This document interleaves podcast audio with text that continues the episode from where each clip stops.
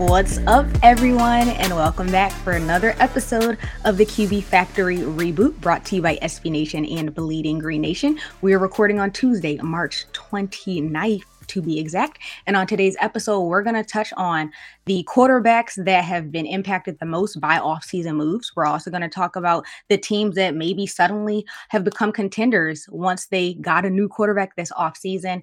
And we're going to continue shedding light on the pro days that have taken place since we last recorded last Tuesday. But I'm your host, Rachel Prevett, and I am joined by my co-host, the one and only Mark Schofield. You guys know him and love him. But before we get started, don't forget to rate, leave a review, subscribe to our YouTube channel, follow us on Twitter, and follow us on Instagram. Mark, you're over here shivering. What's going on? Are you sure it's March 29th? That's what the calendar says. It feels like January 29th. It does. We were talking before we hit the record button. Like, I was at the bus stop with the kids this morning, and they're like all bundled, and they got the hats on, and the earmuffs, and the scarves, and you're freezing outside. I was coaching baseball, and like the kids don't want to hit because you know the bat vibrates. It's not fun. This is not good. But despite it being frigid out, I am in a joyous mood today because the Top Gun Maverick trailer, the second one, just dropped. I saw you tweet that. I am overjoyed. There's a reference to Iceman in a new capacity, which is just tremendous. So, of course, I have to drop a movie quote. I feel the need for speed. And I do think we're going to talk a little bit about speed as we get through this show here. But I am extremely excited. May 27th, Top Gun Maverick. Tom Cruise looks great, I will also say. I mean, yeah, he looks really good. Good to see for him. John Hamm's in it, which is just nice little role for him. So I'm extremely excited. I'm in a very excited mood right now. We get Top Gun Maverick. I'm overjoyed by that. But I am, as you said, freezing right now. I can't feel my toes just from going outside to take out the trash. So there is that to deal with. You need like a heated blanket. I know. I want to get one of those. Do you have like one of those weighted blankets? I don't. I've always like toyed with them, but then I'm just so afraid that like my eyes will pop open in the morning. I'll be like, I'm not getting out from under this. Like I can't. Yeah. There's that fear in the back of my mind that I'll just be, you know, in bed all day, which, you know, as can't do that anymore, you know? So, no, but we got things to do. Yeah, I got things to do. We got shows to do. So I'm going to try to thaw myself up while I listen to your movie quote or your song lyric. First, I love the fact that right before we got on the episode, I saw you quote tweet that Top Gun is doing their part 2, their second movie or whatever, and I was going to bring that up. So I'm happy that you brought that up. And if our listeners have been riding with us since, you know, the season, they'll remember that that was one of your homework assignments that you gave me. Remember, I hadn't, before we started recording QB Factory, I had never seen Top Gun. So now I'm excited because I'll be able to watch the second one and know what happened, you know? Yeah, and there's a lot of callbacks to the first one, so it's gonna be good for everybody. So I am excited for that. I chose song lyrics, and then I'm just gonna go right in and jump into what we're talking about because the song lyrics relate to my first point. I chose lyrics from "Can't Tell Me Nothing" by Kanye West, and he says, "To whom much is given, much is tested." I'm sure everybody else has heard also the one that goes, "To whom much is given, much is required." I am applying this to Tua Tagovailoa and the Miami Dolphins. If you guys have been keeping up with what's going on, they have made a ton of off-season moves. And a lot of them definitely going to impact Tua, I think, in a positive way. But I also feel like because they are, you know, doing what they have to do in order to surround him with these weapons, it's going to require him to step up. It's a little bit of pressure for him. So it's like, they're giving you all of this, and now how are you going to respond with it? You know, like just going over some of their offensive additions. Of course, Tyreek Hill, which was one of the biggest ones, wide receiver coming from the Chiefs. So that's going to be crazy, partnering him up with Jalen Waddle.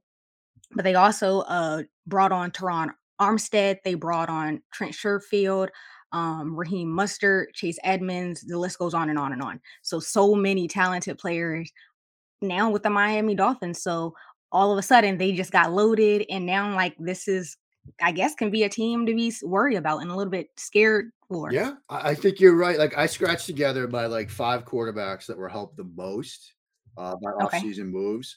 And Tua is the guy that could help the most, right? You look at, obviously, Tyreek Hill. There's been a lot of discussion already about using him in sort of the Deebo Samuel role. You know, obviously their new head coach, Mike McDaniel, was Deebo's offensive coordinator last year. Like, he has a good idea of how to get a player with Tyreek or Deebo's skill set involved. And, you know, I looked at, in a piece I did for USA Today, like the ways that the Dolph, what he brings to the table. It's certainly the explosive playmaking skills downfield. Yes, we all know that. The ability after the catch, but it's also what he does with the football in his hands, number one. And obviously what he did on a lot of their RPO concepts, because that's the foundation of Miami's offense, or at least it was last year, right? They were one of the heavier RPO teams in the league. Now you bring in a guy in Tyreek that, you know, they did some RPO stuff with him. And you also look at an Armstead, at an Edmonds, like the pieces that they've put around to have put him in a position to succeed. It put him in a position where, as Mike McDaniel said when he was hired and he got on the phone with Tua the first time on that video that the Dolphins recorded, McDaniel's job is to get the greatness out of Tua, and that's what he needs to do. Now, but you sort of teed it up there. Tua has to do it. Because after the first hour of analysis when the trade went down, it was like, oh, this is a great move by Miami. Everybody sort of caught their breath, and they were like, well, now Tua has to do it. Like, then and the phrase that came along next was, "There's no more excuses for Tua," right? There's no more excuses for Tua, because if he can't succeed with what they've put in place around him and what we anticipate to be a very quarterback-friendly system, he's out of excuses.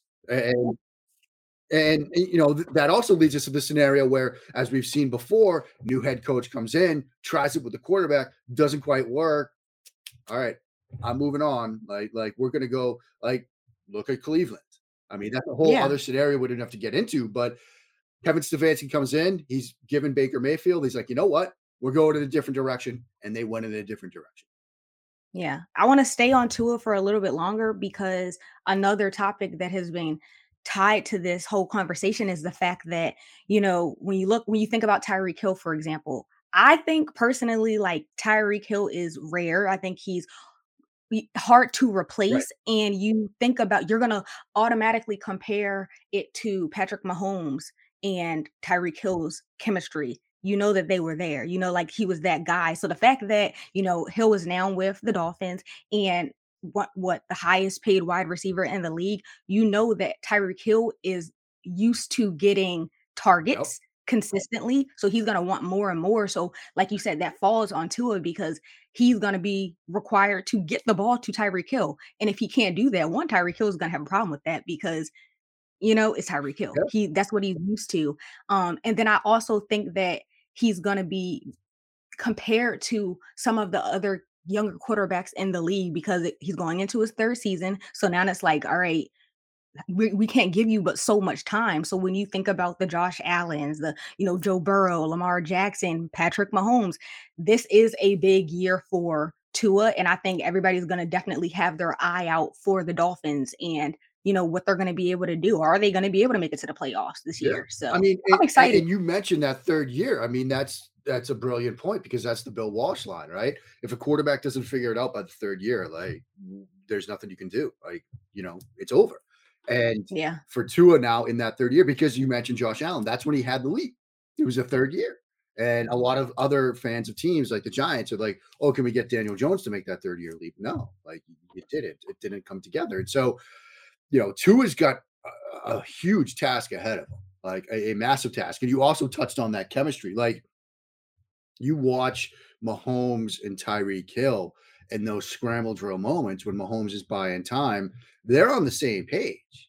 There were some plays where Hill's making a cut. He's starting to cut to one side. He sees that flash of Mahomes working away, and it's boom, on a dime, working back across the field to stay parallel to him and to stay in his field of vision. It's going to take time for Tua and Tyreek to get on that same page. Now, I'm not saying it won't happen, but what if it doesn't happen until Thanksgiving? You know, we always we seem to use those Halloween, Thanksgiving, and Christmas timeline indicators on the show. If it happens by Halloween, that could be okay. If it happens by Thanksgiving, then you're in a little bit of a problem there. I can already see it now. The headlines. If it doesn't click instantly, that is going to be the talk of the town. everywhere. Everybody's going to be talking about Tua and how he's not stepping up. So I'm just going to wish him the best. Yeah. But do you have, what's your next, who is your next player? So my second quarterback that could help the most is Derek Carr. Yes. Yeah. See, we're on the same page. Here we go. But I mean, we just talked about chemistry, right? Yep. Go back and pull up some old Fresno State film when Derek Carr and Davante Adams were teammates, and you see that chemistry. I mean, you know, and we just talked about, you know, how long will it take for Tua and Tyreek to get on the same page? With Derek and Davante, it's like day one. Like, it's going back to school in a sense. And so, yeah, exactly. And so, you know, obviously the Raiders have a lot of needs at the receiver position. They filled it in a huge way. Davante Adams, arguably the best receiver in the game, if not top five, top three. A lot of people will say he's top two, and he's not two. I'm kind of there with those people. And so you add that, you add in that chemistry. Yes, it's like Davante Adams. It's one player. It's not the Tyreek, the Teron, the Chase Edmonds, and all that stuff. But it's a really, really good reunion, I think. Yeah. And I think even the fact that look at the players that they already had, you know, same thing with the Dolphins too. They had, you know, Jalen Waddle, who's, you know, nice as well. And like we'd already talked about their running backs, but when you're looking at the Raiders as well, they do. Yeah. I mean, yes. Tight end. They have, the Raiders have Darren Waller, Hunter Renfrow. So you're adding on another weapon, an elite weapon, an explosive weapon. Yeah. I mean, you start thinking about that sort of 11 personnel package, right? Where you get the three receivers, the one tight end, Darren Waller. You've got Brian Adams at one receiver, Hunter Renfrow in the slot. Now you put Davante Adams on the outside. Like, imagine a trips formation where you've got Waller at three, Renfrow at two, and Adams outside at the one. What are you going to do as a defensive coordinator? Like, what are you going to do? Like, you're going to drop eight into coverage. You're going to shift five guys over to that side of the field. Now, Brian Edwards, and, you know, you say what you want about Brian Edwards, he's going to see a ton of one-on-one situations. And, like, it's a scenario where everybody gets better because of what you've added and what you can now do schematically. And so, you know, Derek Carr is a very sort of much maligned, polarizing type of player, right? You, if, like I do, you dip your toes into Raiders Twitter, and it could be the middle of April, and they're screaming about Derek Carr being good or bad or whatever. He's also in a position now where it's like, all right, now you've got Davante Adams. You've got your boy back. What are you going to do with it? Are you going to put up the kind of numbers we're hoping to see? And if he does, that still might only be good enough to finish third in the AFC West because you've got Russell Wilson, Patrick Mahomes, Justin Herbert to deal with. Like, that AFC West show. Like, it's scary. Yeah. It is so freaking scary. I mean, we are going to see a primetime game from that division every single week. And it's probably making sense, right? It is. Are you going to put on a bunch of NFC East games? I mean, no, they can't. They can't. No. I mean, it's definitely something to be, you know, excited for. And another piece of the puzzle with the Raiders, for example, is their head coach situation. You know, we saw how successful they were last year, despite all of the adversity that they went through. Have under an interim head coach, like, their season was wild. And the fact that they were able to overcome that, those obstacles put in front of them, and still, like, be pretty successful, I'm a little nervous, you know, for them this year. I mean, the good thing about Josh McDaniels coming in is twofold. One, I think McDaniels has learned from the mistakes of his past. Like, he had a very bad tenure during his time with Denver. Like, you know, the legendary story, which is he comes in, Jay Cutler's the quarterback, and after the first meeting where, like, McDaniels basically ripped the guy, Cutler walks out of the meeting, calls his agent, it's like, you got to get me out of here. Like, you got to get me traded. Like, they end up drafting Tim Tebow, who is not a quarterback anymore. Like, there you go. Then he takes the Colts job and steps back and walks away from them. Like, he's had a rocky start. This is, you know, we're on third strike situation with Josh McDaniels. So he knows he has to put this together. But the other thing to remember is Josh McDaniels, say what you want about him from a head coaching standpoint, very smart offensive mind, number one. Number two, during his time in New England, showed a penchant for adapting his offense to what the team has in place, to the players in the building. When it was at the end of Tom Brady's time in New England, when it looked like, you know, they couldn't throw the ball effectively, they went from being this spread you out, throw the ball all over the place team to a, like, I formation high school offense at times. because he's able to adapt his schemes. And he also, when they do spread you out, it's quick passing. It's getting the ball to guys in space, letting them work after the catch. That fits Derek Carr. That's where he's most comfortable. That fits Renfrow. And that certainly fits Adams. And so you can see where, like, all right, McDaniels has certainly had his struggles. Yeah. But this might be an ideal situation for him. And he's learned from the mistakes of the past. That's my, like, elevator pitch to Raiders fans. Like, hey, I know the AFC West is loaded, but it could work out. What are some other teams that you think, you know, have been? I definitely said I feel like you have to say Russell Wilson. Yeah. You know, like, they're definitely going to be impacted positively. Absolutely. I think three other quarterbacks that got some help. Joe Burrow. Interesting. Yeah. Look, coming off of Super Bowl appearance, but what was everybody saying that they needed to do? They needed to fix the offensive line. Every single mock draft prior to free agency had, okay, who's the best offensive lineman available at 31? Doesn't matter if they fit. Doesn't matter what. Like, that's the pick at 31 for the Bengals. What did they do? Alex Kappa at guard, Ted Karras at center, and La'el Collins at offensive tackle. Like, they added three guys already. And that offensive line, it was an issue for them, right? Like, Joe Burrow got sacked, what, 9 times? Against Tennessee in just one game. Crazy. You can't do that again. So now you're suddenly looking at, okay, you got Jonah Williams, you got Jackson Carman, Ted Karras, Alex Kappa, La'el Collins. Like, that's a better looking offensive line than what they had in the Super Bowl. They could still certainly add at 31 or later in the draft, but now they don't have to force a pick at 31. So I think Burrow got some help. Zach Wilson got a little bit of help. You know, they had the tight end CJ Uzama, who I think is a perfect scheme fit. They had Lankin Tomlinson as well. And the plan reportedly, because we got the NFL owners meetings going on right now, is they're going to kick Elijah Vera Tucker to right guard. Tomlinson's going to slide in at left guard. Becton, their left tackle, who they drafted in the first round of the 2020 draft, he might slide to right tackle or not. They're still sort of figuring that out, which I think puts perhaps tackle in play at some point in this draft, but maybe not early because they have picks at 4 and 10. So Wilson got some help, and then there's Trevor Lawrence, and I know. Okay. When Jacksonville spent the money they did and made the moves they did, a lot of people were like, "This is dumb. This is stupid. This is insane." I'm kind of in the minority there. I kind of like what they've done, like Christian Kirk. I know for like until Davante Adams and until Tyreek, like there was a window where it was like, "Wait, is he one of the highest paid receivers in the game?" And it's like Christian Kirk, really? Obviously, like then we found out the real deal, and you know. A good reminder, a little quick aside. During free agency, when the contracts drop and the big names from the four-letter network say, oh, so-and-so just signed a 5-year, $650 million deal, that's the copy-paste from the agent. Like, that's who's going to report it to them first. Catch your breath, wait to see, because with Christian Kirk and some other deals, it's like initially it's like the sticker shock hits you. You're like, this is a $90 million deal.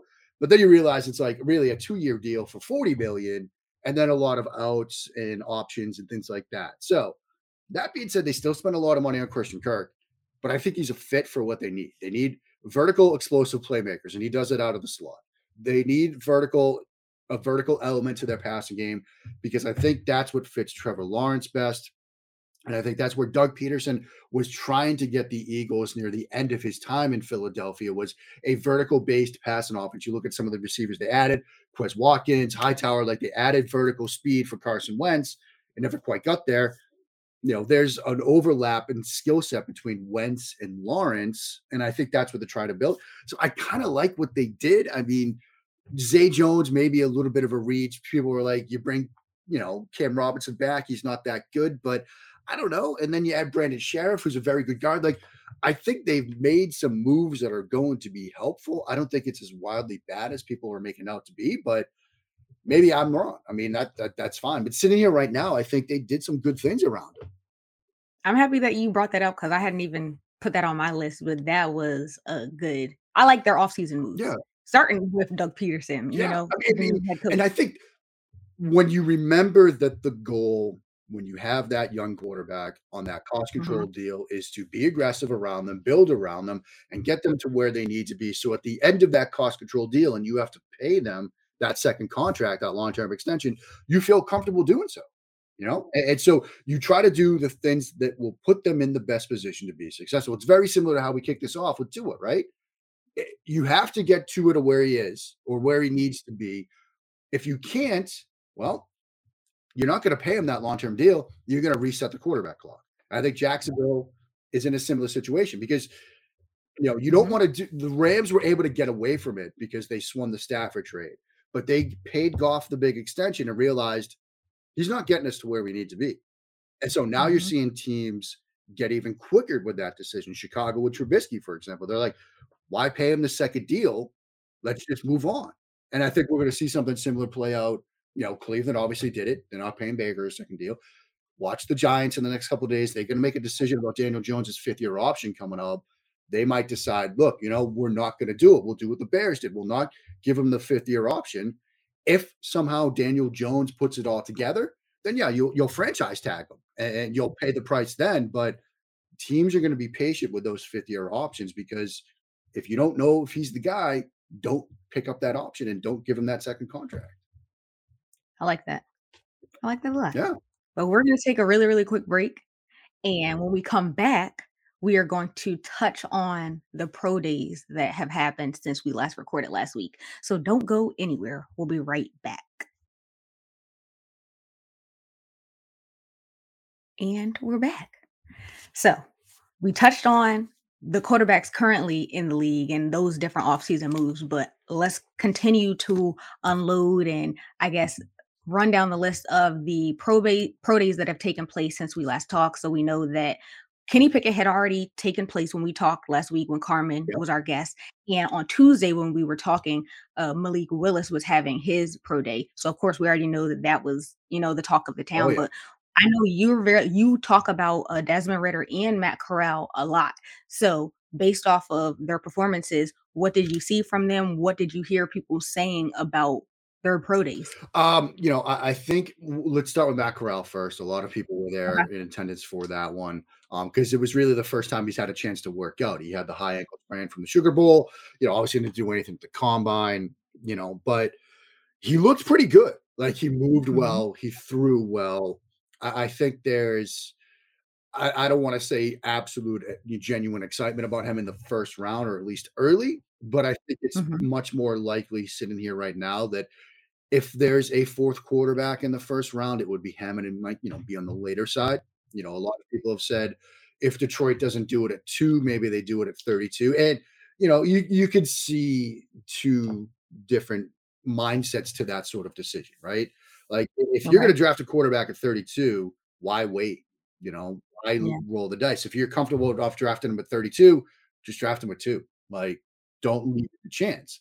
And there's another mindset that's like, look, you know, like we were just talking about the fifth-year option. Like, if you have the opportunity to draft a quarterback at the end of the first round, you'll still do it. Maybe he's only QB3 on your board, but it's like, you know, you have that fifth-year option. You can take some time with him. And from Detroit's perspective, you're going to have a pick coming up in the next few selections anyway. You know, so take safety. It's a position they have to address. Maybe they draft Aiden Hutchinson or Kayvon Thibodeau or somebody else at 2. They draft Matt Corral at 32. They could still draft a safety then at 34. That would be a pretty good, you know, pathway for them. But I think Corral sort of helped himself because he put to rest at least some of the concerns because we hadn't seen him do anything for a while. Desmond Ridder, I performed well. You know, everybody's had that ability now to make that pro day throw where you like roll out to your left and throw the backside post and it's a 75-yard throw and everybody loses their mind. But that brings us back to Willis. Like Willis remains the guy right now that has generated the most buzz, started with the Senior Bowl and all the way through the draft process right now to this point at least. And there's a brilliant website. It's called Mock Draft Database, right? And what this website does, NFLmockdraftdatabase.com, it tracks every mock draft. And mock drafts are inexact sciences, but they're informative in the way that you can see players trending up and down. Because, you know, obviously they track every single mock draft. So there are people like Daniel Jeremiah's who are in there, people like Mel Kiper's, idiots like mine. But as players start to move, you can see their trends and you can even compare players. And so I wrote a piece last week for Big Blue View talking about whether the Giants should draft Malik Willis at 5 or at 7. And I compared Kenny Pickett's draft status in these mock drafts to Malik Willis. And you can see right out of the combine, it flips. Like going into the combine and even through the Senior Bowl, Pickett's the guy coming off the board early, Willis later. But then it just sort of flips. And it was Willis' throw-in session at the combine and everything else that happened. You could see his stock sort of take off. And I think it sort of stayed there as a result. And so, yes, Ritter performed well. Matt Corral performed well. Kenny Pickett performed well. Like even Sam Howell, you know, had some good throws at his pro day. Willis seems to have cemented himself now as the guy that's probably coming off the board first. And it gets us to back to what we've talked about on the show for a while now, which is people are just going to look at the arm. They're going to look at the athleticism. They're going to look at the promise. They're going to look at the upside and say, if we're placing that bet in the first round, it's on him. Yeah. And rightfully so. I mean, I think he looks really good. Yeah. You know, I mean, you know, in this draft, like if this were last year, like let's say different universe, parallel universe, and Malik Willis is in last year's class. He's probably QB4. Like he's in that sort of range. You're probably looking at Lawrence and Wilson and, in my mind, Fields ahead of him. He'd be in that Lance area for me. But in this year's class, it's a different class. And there's also that sort of seismic moment. I think there are two sort of seismic moments in the NFL this past year that have shifted people's thinking. One was what the Rams did, right? Trade away draft picks, forget the picks. Who cares? The draft is an inexact science. You don't know what you're getting. Trade draft picks for established players. Like I think we're seeing that this offseason. That's literally what you're seeing. We were talking about on Monday Football Monday, and I think either RJ or Pete had brought it up. Like Les Snead. Yeah. Literally was like the blueprint. Yeah. And now you're seeing this offseason that's what everybody is doing, especially with the quarterbacks that are younger. Right. It's like, okay, well, we're gonna surround him with, experienced players. And if he can perform well with them, because they know what they're doing, they're elite, they're at that level. Okay, then that shows us a little bit of something. So it's like what we talked about with the Dolphins. You're going to surround them with established talent. If it worked, great. If it doesn't, well, we're going to have to draft another quarterback, and maybe I get fired. But I took the swing this way. So I think the Rams winning the Super Bowl the way they did was one sort of seismic event. The other was that Bills Chiefs playoff game. When people saw Josh Allen and Patrick Mahomes play the way they did, they realized, look. You've got to get freak aliens at the quarterback. When you have the ability to get downfield and score in 13 seconds because of what your quarterback can do at that position, you need guys that can do that.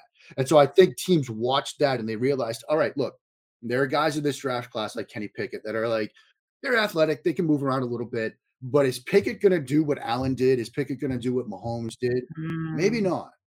Maybe Malik Willis won't, but he's got the best chance of getting there. And so teams are going to look at that and say, if we need quarterbacks that can compete with the likes of Mahomes and Herbert and these freak aliens throwing footballs the way they do, we're going to take that bet on upside. And so I think you look at those two as two sort of seismic events, and you see teams trading for veteran quarterbacks or trading for veteran talent around younger quarterbacks. And you might now see in the draft Malik Willis's rise be a result of we have to get guys at the position that can compete with guys like Mahomes and Allen and all these guys that play the position at such a high level. You know what would be funny to me? Just because of the talk and the pretty much the theme around this entire QB class is if we fast forward 5 years, three years, we could say 3 years, and some of these underrated QBs just kind of skyrocket off. Well, that's the beauty of and the curse in a way of this whole evaluation process and draft process is it is an inexact science. You many ways don't know what you're getting, particularly at the quarterback position where so much is dependent on scheme and talent and all that other stuff. But as we try to remind people, we're also talking about 22, 23, 24-year-old kids. And I remember what I was at 22, 23, 24. And I certainly wasn't, I didn't have my head on straight. I didn't have things figured out. And for a lot of these guys, you've been the big fish in a big pond for a long time. And now suddenly you're on your own. You're doing things paying car insurance for the first time, buying a house, buying a condo, you're dealing with other real life stuff. And for rookies, you're doing all this pre-draft stuff and pre-draft prep, and you're taking your top 30 meetings and you're learning 15 different playbooks so you can whiteboard stuff with, the Eagles on one day and with the Steelers on another day. You're getting wined and dined by Mike Tomlin, who's Right. Mike Tomlin is riding the rookie dinner circuit. He's taking all these guys out to dinner. He is. Good for him. That's crazy. Yeah. But then suddenly you're thrust into a new city. You've wound down the world's longest and strangest and most curious and complex job interview process in all recorded history. And now you have to learn an offense and run an offense, and you have to step into a huddle with guys that are like 10 and 15 years older than you and tell them what to do. And command. Take command. Yeah. It's a lot. And so the draft is an exact science. And so you're exactly right. We could look at this 5 years from now, and while we're all talking about Malik Willis, suddenly Kenny Pickett's the guy, or Desmond Ritter's the guy, or Matt Corral's the guy, or Carson Strong. If you would have told me this time last year that, hey, there's going to be a large portion of the season where Davis Mills looks like the best of the rookie quarterbacks, not Trevor Lawrence, not Zach Wilson, not Justin Fields, I would have said that there's absolutely no way, but these things happen. And so that also might get us back to that trading for established talent. Don't know what you're getting. And so if you're a team, if we're here this time next year and Tua doesn't take that step, I think it's far more likely that with the extra picks they picked up along the way, the Dolphins make a swing for an established veteran quarterback rather than resetting the quarterback clock again. And so, those two seismic events, I think, though, the Rams win and that Bills-Chiefs game are going to shape a lot of the decisions that are made, not just this offseason, but maybe the next one or two. Yeah. And I was like, at least you can see what majority of these QB prospects that we know that they're not coming in and they're going to be starting immediately with most of these teams. So they'll get that year to observe and learn the good and the bad from some of the veteran quarterbacks. And that'll definitely have an impact on them. You look at Mahomes, and Mahomes has said this before, the most beneficial thing for him wasn't just the fact that he sat out that first year. He started the season finale. Alex Smith was mentorship. Smith would pick him up in the morning, bring him to the facility. They'd watch film together. He basically taught him what it's like to be an NFL quarterback, because, a lot of other positions like offensive line, they're more I've said this before, snap to whistle. It's what you do. But for quarterback, it starts Monday morning when you walk into the facility, whether it's at 5:45 a.m. or 3:45 a.m., how you get yourself ready during the week then pays off. And it does obviously for the other positions, but for quarterback, doubly so. And so Smith's mentorship and guiding Mahomes through that rookie season then paid off in a huge way that second year. And so hypothetically, if Pittsburgh drafts Malik Willis, you see Willis helicopter airplaning away from his pro day throw and Mike Tomlin looking on like a proud papa. Does Mitchell Trubisky do that for Malik Willis? Does Dwayne Haskins do that? Does Mason Rudolph do that? Or do they look at it we're fighting to keep our job? Not every veteran quarterback is I'm going to teach this guy. I'm going to take the Brett Favre. Carson Wentz. I don't know if he did that with Jalen Hurts, I mean, other guys do it a different way. So I think that's also something these teams are going to have to sort of keep in mind. If Seattle drafts Malik Willis, is Geno Smith going to be happy to be that mentor? Maybe he will. Will Drew Lock? Probably not. He's trying to think he could win that job. If Atlanta drafts a quarterback, does Marcus Mariota do that? And so there's that aspect to it too. So, it's a great point about that year, because there's so much teaching that can go on in there, whether it's a year or half a season, that can really pay off for these guys down the road. Exactly. We're just going to have to wait and see. Well, we don't do patience well in sports media, Rachel. We don't, but that's all we can do, literally. But the draft is getting closer and closer. So I'm like, whoa, time is ticking. Time is really going. Yeah. I mean, we're just about a month out now. We are inside a month because the draft is the 28th. So. Yeah. Oh, buckle up, everybody. It's going to be a fun month. Then we get to sleep for May and June. We do. We vacation time. Hopefully it'll be warm by then. As I still try to warm up my hands. My toes are still frozen. And that is sad. I think that's more a me problem than anything else. You need some fuzzy socks. I do. I have them. It's just I put them away. No, it's too soon. I put them the use socks all and the fuzzy socks. They all got packed away. It was I was bringing the shorts out. No. I don't do it until mid-April. Yeah. See, I get cold very rookie quickly. Mistake by me. Yeah, you gotta learn. But that's gonna be all for this week's episode of the QB Factory Reboot. Don't forget to rate. Don't forget to leave a review. Don't forget to subscribe to our YouTube channel. Don't forget to follow us on social media. Do you have any last words, Mark? As always, go Eagles.